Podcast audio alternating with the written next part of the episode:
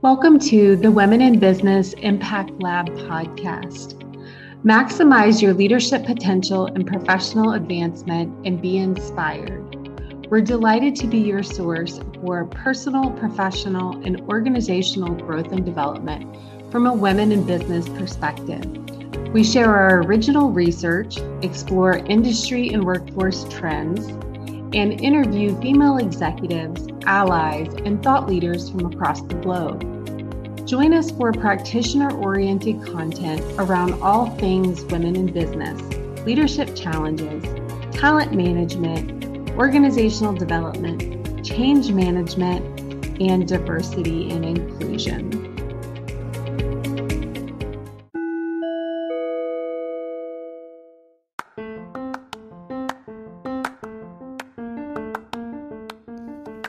Welcome to the Women in Business Impact Lab podcast. In this WBIL podcast episode, I talk with Deepa Purushothaman about how women of color can redefine identity and power in the workplace.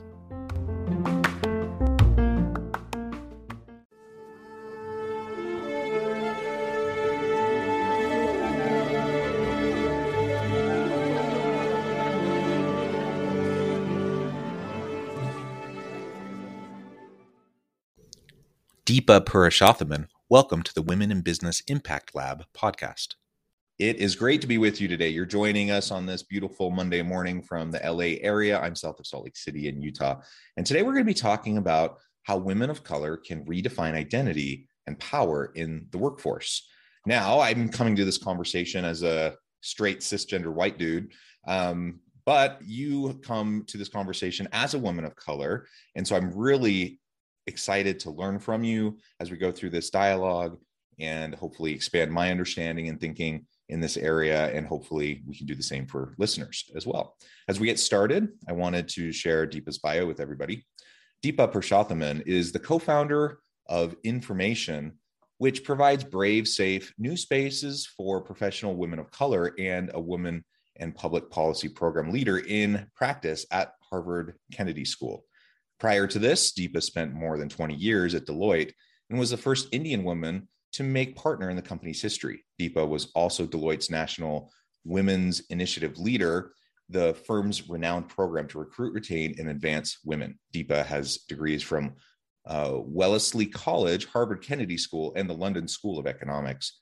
She is an Aspen Fellow and speaks extensively on women and leadership. She has been featured at national conferences and in publications, including Bloomberg Business Week and the Harvard Business Review. What a stellar background and set of accomplishments.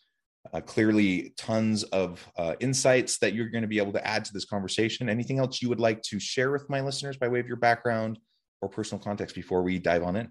Yeah, maybe just the book. And so um, I had a book that came out uh, March 1st of this year. Um, it's on women of color and finding power in corporate America. And I interviewed over 500 women of color to write that book. And so a lot of what I'm going to talk about today, yes, draws from my own experiences, but also draws from the stories of over 500 women of color. Yeah, that's fantastic. And we need to be telling those stories more and more. I was uh, having a conversation with um, a consultant in the DEI space last mm-hmm. week and that was really the crux of of what we concluded was there just needs to be far more storytelling um, so that we can develop more empathy and understanding for the various circumstances and contexts in which people are trying to just navigate this world. And it's messy it's hard uh, it's a it's a fraught space when, when you're trying to have these conversations in the workplace. And especially when you get a bunch of white dudes like myself we you know collectively there tends to be just insecurities and defensiveness and those sorts of things. And so all of that just um, needs to be broken down. And the best way to do that is through storytelling and, and to help people walk in other shoes a little bit, at least a little bit, um, to better understand where they're that's exactly from. why i wrote the book and why i did it the way that i did. I could have probably talked to 20 women and told the stories but i really wanted to have yeah. the breadth across industry and across ages and across experiences and so it was really important to have that. I'd also just share just just to kind of set the stage because i i have been doing so many you know talks around the book that i feel like everyone's in the position that you're in. Like this is such a fraught topic. It's so hard. But i also want to share i think it's hard for women of color. You know part of what's challenging is we haven't haven't talked about these issues. We've talked about them in small groups or maybe privately, but we haven't really talked about them a lot because there hasn't been reward for talking about them or even acknowledgement that the differences exist. And many of us, you know, it was most fascinating um, in interviewing all these women of color is very few of the women of color I interviewed were taught how to talk about race at home. So many of us didn't grow up talking about it. So it's not like we know how to do it either. We know how to tell our stories, of course, but I don't know that we always have the words around race or what the experience looks like. And because there's so much denial growing up around what's happened or just keep working hard or doing more, I think a lot of us are still sorting through it. So just, just I think we're all we're all struggling is, is all I want to share on that side. Yeah, yeah. And you know, I, I don't know as much about um, women of color specifically, mm-hmm. but I know there's a good amount of research on gender differences and how it plays out in in leadership styles and approaches in the workplace. And I, I suspect it's even harder uh, for women of color than it is for women generally. But certainly for women generally, uh, we we know that it's just harder to navigate um, these gendered spaces. You know, you're like walking a tightrope uh, yeah. of you know trying to to demonstrate all these competencies and capabilities without coming across and being perceived as too you know quote unquote too assertive or you know whatever you know? And and i suspect for women of color that's even more of a tightrope. Um, and and so not only do you have the struggles of, of just trying to figure out how to put language around the experience that maybe you haven't been brought up talking about but then you have this added layer of just the gendered differences in the yeah. workplace that make it even harder yeah, I mean, I think there's a lot there. I think there's absolutely the experience of it being different, right? And not having the words for it or fully being able to even draw attention to it in the book, I say that corporate America is not a meritocracy. And sometimes people seem shocked when I say it. And all I'm trying to really break apart is that our experiences are different. And you can't just assume everyone has the same experience, that there are nuances that we can talk about. Um, the other thing is, right, there's stereotypes and microaggressions and racism that happen for women of color that, again, we haven't had full space to talk about. It hasn't been safe to talk about it. And almost all of the women that I interviewed had not just one story, but, you know, dozens and dozens of stories, if it not happening on a weekly basis, then on a daily daily basis. And then on top of it, I think there are expectations and barriers around pay and advancement, even hiring that show up differently for women of color because of, of the inherent biases many of us grow up with. And then finally, the extra roles that a lot of women of color take on that we don't really pay for or don't acknowledge, and things like culture building or talking about race after, you know, a police shooting, or you know, really holding space to unpack the fact that many of us have very few sponsors and mentors, you know, because there's so few leaders that look like us. And so, really, what does that mean for the few that women of color that sit at the top? Some of the women that I interviewed, you know, when I interviewed white women, they would say I interviewed 25 people, or I'm sorry, I, I mentor 25 people. Men would say I, I mentor a dozen. So we go from a dozen to 25 of its women. With women of color, some of them shared with me they were, you know, mentoring over 100, in some cases 200 women of color because there's not that ratio. There's none of them available. And so there's just all these extra layers that we, again, don't talk about, don't reward, and don't acknowledge that just make it harder to navigate and harder, I think, sometimes to succeed and also um, balance just a lot of the health and the wellness issues that we've started to talk about as we emerge from COVID. Yeah, and I and I also think you know, say there's a well-intentioned guy like myself, uh, and I'm in a space, and something like the George Floyd incident mm-hmm. happens, and there's lots of public outrage, and there's dialogue, mm-hmm. and you recognize the need to have conversations. What what tends to happen is that I immediately turn to the people of color in that mm-hmm. kind of a mm-hmm. situation. I, I yes. immediately turn to the people of color to say, "Can you please help us with this?" Yes. And so then it just adds to their burden. And exactly. and on the one hand, I want people to be able to tell their stories. I want to be able to understand and to walk with them and, and to have greater empathy and compassion and understanding. On the other hand, I can't expect for other marginalized populations and, and groups of people who have struggled with all sorts of things that maybe I haven't struggled with, I can't expect them to just bear that extra load and burden yeah. just to enlighten me and help yeah. me a bet, you know, understand or feel better, you know? And that's what often happens. So even if I'm super well intentioned, if I'm not careful, that ends up happening and it just adds to the load. It adds to the barriers, everything that you just mentioned. Absolutely. And I also think we're in a moment just to unpack the other side because I'm talking to a lot of allies who I call co conspirators. I want people to take action, not just kind of watch as bystanders. I think it's also fraught on, you know, on your side, right? It's fraught because, you know, I tell a story early in the book around airplanes. I, I interviewed Renee Myers, and she's the um, VP of inclusion at Netflix. And we were talking, and she started talking about airplanes and how when she was a young mom, she used to really worry about, you know, the, the luggage during turbulence that might fall, on her young children. I jumped in right away because in my Deloitte partner role, I used to travel three cities a week. So I was on a plane, you know, putting my luggage up and taking it down six times a week. And so here in this five minute conversation, she as a young mom was experiencing the airplane, this very small space, very differently. I'm five one, so that process of putting my luggage up is something I worry about before I get on the plane. I get very stressed about it. I feel like all eyes are on me again in a very small space. And if if I'm sitting next to a taller gentleman, five ten or taller, he's not even thinking about either of those things. And so, again, that meritocracy idea.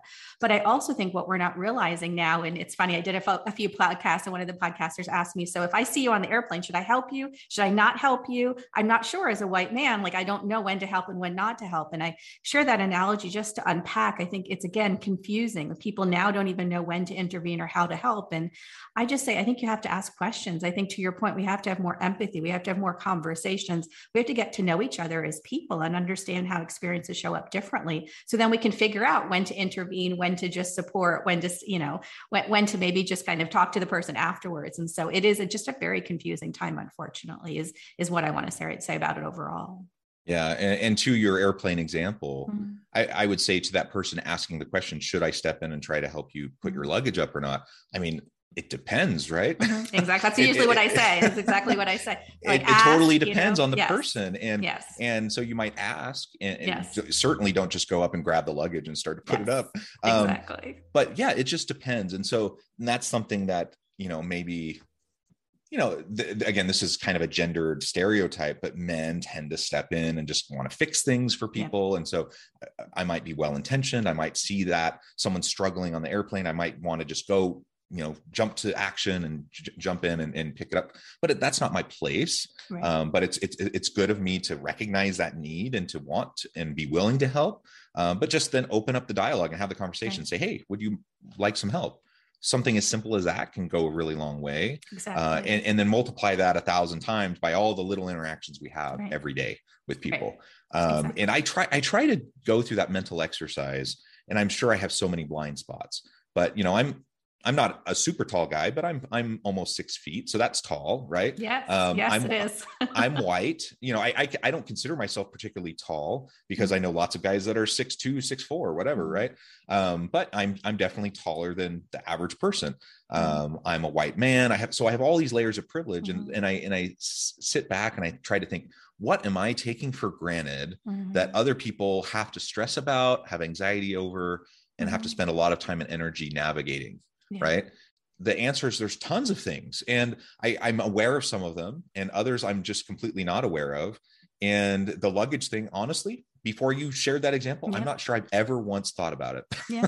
and that's right usually now. that's usually the response. Yeah. And again, I, I tell that story in the book because I also say only two to three percent of designers were actually women when that, you know, stowage was designed. And so part of what I'm trying to unpack is that situations and environments and workspaces were also not necessarily defined with us sitting in those seats. So they show up differently, like temperatures and even seat heights and table heights and all those kinds of things. And so it's just something to unpack. Again, I'm not, I'm not saying everyone is a bad person. I'm saying like, so the environment doesn't necessarily work. So what do we need to do to lean in to kind of actually adjust right. it or make changes so it does feel more comfortable it does feel like more of us belong because that's the big that's the big topic that is even more difficult to really unpack here is my sense of not belonging when i get on yeah. the plane in those first few minutes is huge because of that that you may or may not feel right because you're you're maybe struggling with other things like is there enough leg room for me like it's, it's a different conversation in your head um, and so just understanding that i think is really part of this and so um, i think we just need to have more conversations i think we need to be more open i think we need to understand to your point that a lot of us have struggled through this from childhood. Like I've never seen anyone on television until the last couple of years that looked like me. None of my teachers looked like me. I grew in a co- completely white town. I was one of five students of color in school. Again, we didn't talk about race at home. So I navigating these spaces like with things, incidents happening, comments being said, and not really having the understanding of their tools to realize that's really race and what we've been taught that has less to do with me as a person or me as you know my insecurities or my issues or my you know like i didn't trigger that. That's really about the other person. And so understanding that like putting words to that and then you know as, as an adult being able to take eh, you know responsibility for what's mine and what's not in workplaces i think is also what this work is about. For women of color i think a lot of us navigate these spaces and don't feel powerful. And what i'm trying to teach us is that we can set up boundaries. We can say no. We can kind of recognize what's happening to us and find tools so that we feel better in these situations. Not that we're going to solve everything, but that we don't feel so powerless. Yeah, yeah. And let's talk about that. Some of those approaches, some of those tools that can help women, particularly women of color, redefine identity and power. Um, that's the the title of your book. So let's yeah. talk about that identity and power and how we can go about developing that. Yeah, you know, one of the examples I talk about in the book, and I think it'll it'll speak to all of your listeners, so it's a good one, is around microaggressions and racism. You know, I think that until recently there was a lot of dialogue that those things don't necessarily happen in the workplace, or a lot of denial. And in the last you know 24 months last you know two and a half years there's more recognition that that incidents do happen in the workplace. And what i tell women of color is you know it's going to happen. It's happened to you. When i say it's going to happen in the next six months most women of color jump in and say it's going to happen in the next six days right? Like it, it's pretty frequent. And some of the comments are really offensive and some of the comments are you know maybe unintentionally just not not appropriate or really uncomfortable. And so i tell women of color literally practice three things that you're going to say because you know it's going to happen to you. So when an incident happens, when someone says something like, "Oh, you know, are you where you speak English so well? You know, where did you learn it?" And I was actually born here, right? Or, um, you know, you're so articulate. You know, I, I have never met anybody who you know is of your race and so articulate. Like you actually have something that you can say, and so literally write out those three things. But then I also encourage women of color to practice saying them because so, sometimes in the moment when those things are said, we are caught flat-footed. We are embarrassed. There, a lot of the women of color I interviewed feel pain and shame in those situations in a way that is really confusing because they're not actually doing the saying, right? They're just being, they're having the incident happen to them. And what I've started to tell, you know, allies, again, who I call co conspirators, is I want you to practice what to say too. What are the three things you can do when you are in a conference, you know, room or when you're on Zoom and someone says something that is uncomfortable? You're also allowed to say, can we just unpack that comment? Or can we pause the meeting and just talk about that? Or at the end of the meeting, I would love to come back and really, you know, really discuss what was just said because it didn't sit well with me. That can be something that you do. Like that's the airplane analogy. Do you do you do something or do you not? You're allowed to ask questions. And so, literally writing those things out and practice saying them. So, you're also not caught flat footed is part of what this work is about. Again, it's a, in that moment, not feeling powerful, how do you actually take your power back? So, being thoughtful in advance, practicing specific responses that can mm-hmm. help. Some people are great on the fly, great in the moment, but when stress and anxiety is high, even those who are are are, are just always seem to have the right words right at the, on the tip of their tongue even then it can be really challenging. And frankly, most people aren't like that in the first place. Most people yeah. don't have the exact right thing to say in the moment every time. And so you do just have to practice. Yeah. Uh, you have to prepare. That can go a really long way. And to, to do it in a way where you can acknowledge what was said, what was done, it hurt, it, it was is an, an unfortunate situation, but also not putting someone else necessary i suppose it depends on the situation but um, you know we're not for a small unintentional kind of a slight you know not necessarily putting the person completely back in a defensive posture on their heels but doing it in a way where it can open up dialogue so you can actually better understand each other. That's you know what we want i think the vast majority of the time. And and unless unless we prepare in advance it's it's the likelihood of, of us saying the exact perfect thing in that moment is pretty darn slim. And uh, and so i think that's a really great idea uh, and a great recommendation.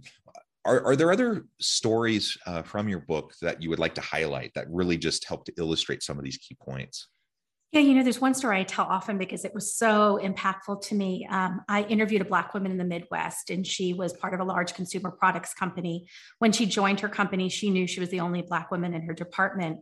What she came to find within six months is she was the only one in the entire company, and it was a pretty sizable company. And as we were talking about 40 minutes in, she shared with me that she believes she's the only Black person in her entire town, like maybe one of two or three. And um, again, we were having a pretty intense conversation, and she started to really start crying and really feel the weight of what she was sharing with me. And she said, Deepa, I don't know that I realized until this conversation how much I compensate or all the things that I do because I feel responsible for um, presenting or promoting all Black people in a good way. You know, air quotes around good, right? What she didn't, she couldn't even define what that was for me.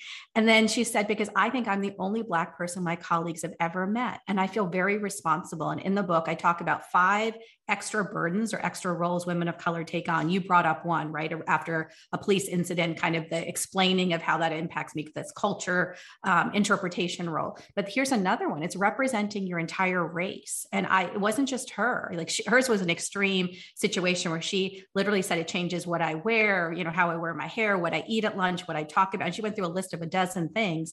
And again, really upset because she didn't even realize she was taking on those roles. And to be super clear, she's an accountant. She's not like an HR person. She's not a comms person. And yet she felt that was such a big part of her job and such a weighty part of her job. And she didn't even know that she was doing it. And so there's a lot to unpack there, but I share that story because I really want people and listeners to understand the kinds of extra things that women of color take on that we don't fully have words for don't fully understand and how that can really weigh on us.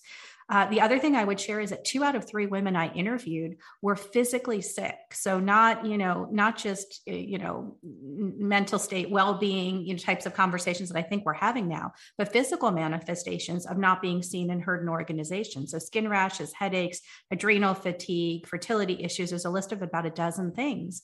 And so many of the women had these things. And I think it's a result, and, you know, I've talked to enough doctors and doing the research of not being in full voice, of really having to conform and, you know, contort and produce in these situations where they don't feel like they can be themselves right? Where they feel like they can they can rise and lead in the in the ways that feel authentic to them. So i think there's a lot to be said. And so that's really what i've tried to do in the book is to really lay out how the experience of women of color is different in workspaces so that that more people can understand it. So that we as women of color can decide which ones we lean into and which ones we don't do. But as as co-conspirators or allies so people can really understand and unpack how is it different and then figure out how we can work together to make make it better. Yeah, and and you've already made a few references to this, but let's talk a little bit more about allyship mm-hmm. and how people like myself can be a, a more impactful ally uh, one that is actually helping because you know it's, it's one thing for me to have a good intention um, but it's another thing you know i might inadvertently do or say something that actually makes things worse that mm-hmm. actually um, undermines what others are trying to accomplish um, you've already mentioned, for example, practicing the types of things that I can say. I think that's a really great piece of advice. Uh, other thoughts or ideas on how to expand our ally network and to and how people like me who are trying to be allies, what we can do uh, in preparation and in the moment to to make more of a contribution. I think one is really understanding that we are just beginning to create safe spaces and workplaces and really starting to listen in different ways you know, after George Floyd's murder, a lot of companies did soundings with people of color employees. And when I go into companies, often CEOs, white CEOs will say to me, white male CEOs will say to me, like, my black and brown employees tell me how it is. An hour later, if I go sit with those black and brown employees, I hear a different, completely different set of stories.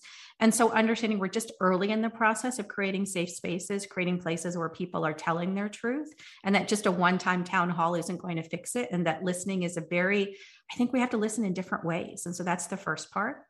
I think the other part is really understanding that as leaders, you know, as co conspirators, we have to give ourselves permission to get it wrong. Like you're not going to get it right every single time. And I'm, I would rather you try and step in it than not try. And so it's important to be brave and courageous and even a little uncomfortable and give yourself permission and grace to get it wrong. Those are probably the most important things. I keep on coming back to something you said just a minute ago, where ultimately it can be so challenging for for anyone from you know a disadvantaged or marginalized population to navigate uh, a various set of contexts that for them you know maybe you know maybe you've just been born and raised in this context and you don't even recognize the yeah. toll it takes on you. I, I, suspect that's often the case. Like you just don't even recognize the full toll because it's just your it, it's it's been your existence. It's how you've functioned in the world your entire life and so so uh, we need to create safe spaces where where um, people can unpack those things for themselves uh, where they can then ch- uh, share their story and, and, and be their authentic self and be, share their truth with others around them. Uh, and, and then we need spaces where allies and co-conspirators can can also assist in that process to create these safe spaces. You mentioned a minute ago about just the health effects, for mm-hmm. example. My goodness, I, I I just don't can't even imagine the extra levels of stress and anxiety, the weight that you would just carry with you walking around every day um, with some of these types of things that I just don't even have to deal with. Now, do I have stress and anxieties that I have to deal with? Yes, but I don't have those things.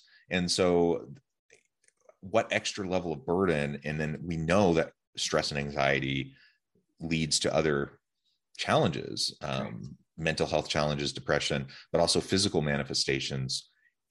So, unless we can really create these safer spaces, we're going to continue to have higher levels of, of negative health outcomes, uh, burnout, uh, and other things that only contribute to keeping um, to, to, keeping the, the equity gap in place, the equality gap in place. Uh, so I guess what I'm saying is there's a lot of different fronts we need to kind of approach this on. Um, but let's start and meet people where they're at uh, and let's have the conversations let's then let's move beyond the conversations to start actually you know taking a good a good hard look at the policies practices procedures those norms that are embedded in the workplace that may often have zero relevance to anything other than it's just the way we've already always done it let's dis uh, disassemble that and and really do things that make sense for people. All of that can only happen as we have these conversations and better understand each other I think that's absolutely right. I think we need to create spaces like we talked about. I think we need to understand what policies and procedures don't work. You know, a lot of the reporting processes within companies actually don't support women of color in telling their truth. They actually support the companies. So to your point, there's probably less reporting is what the women shared with me than actual, you know, actual, you know, issues coming up.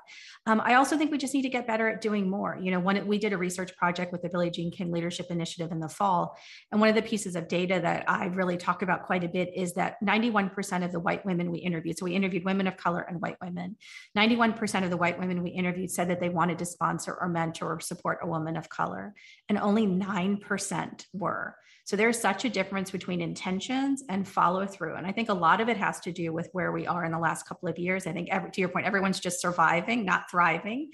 And so there's just not even that space, you know, the gap between intention and, and doing. And I also just want to share, we also have a lot of women of color exiting, you know, workplaces because of these issues in, in a very different level, in a very different way. Two out of three women that I interviewed say that they're going to leave the workforce in the next year. And that was about a year ago. So I'm, I'm guessing it's even worse now.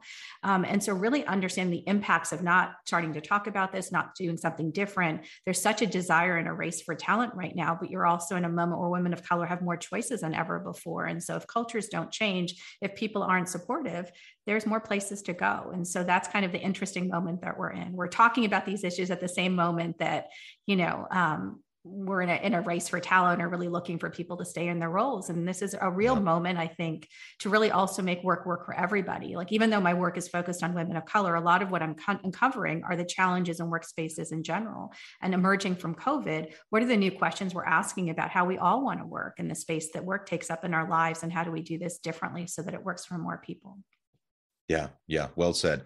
Deepa, it has been a real pleasure. I note the time I need to let you run, but before we wrap up for today, I just wanted to give you a chance to share with listeners how they can connect with you, where they can find your book, and then give us a final word on the topic for today. Sure. So you can find me on my website. So it's Deepa Puru, D E E P A P U R U dot com. Um, the book, the first, the few, the only, is available everywhere. So wherever you buy books, you know, please go go buy it. It's out now.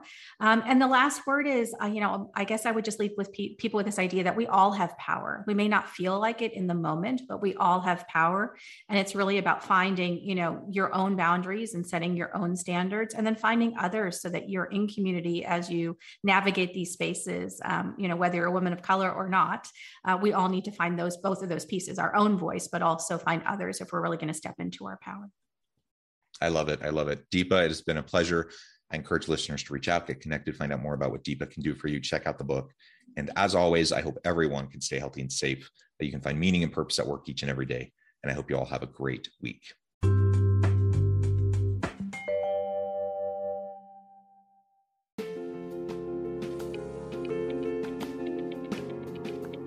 Thanks again for joining us for this episode of the Women in Business Impact Lab podcast. We hope you stay healthy and safe, and that you have a great week.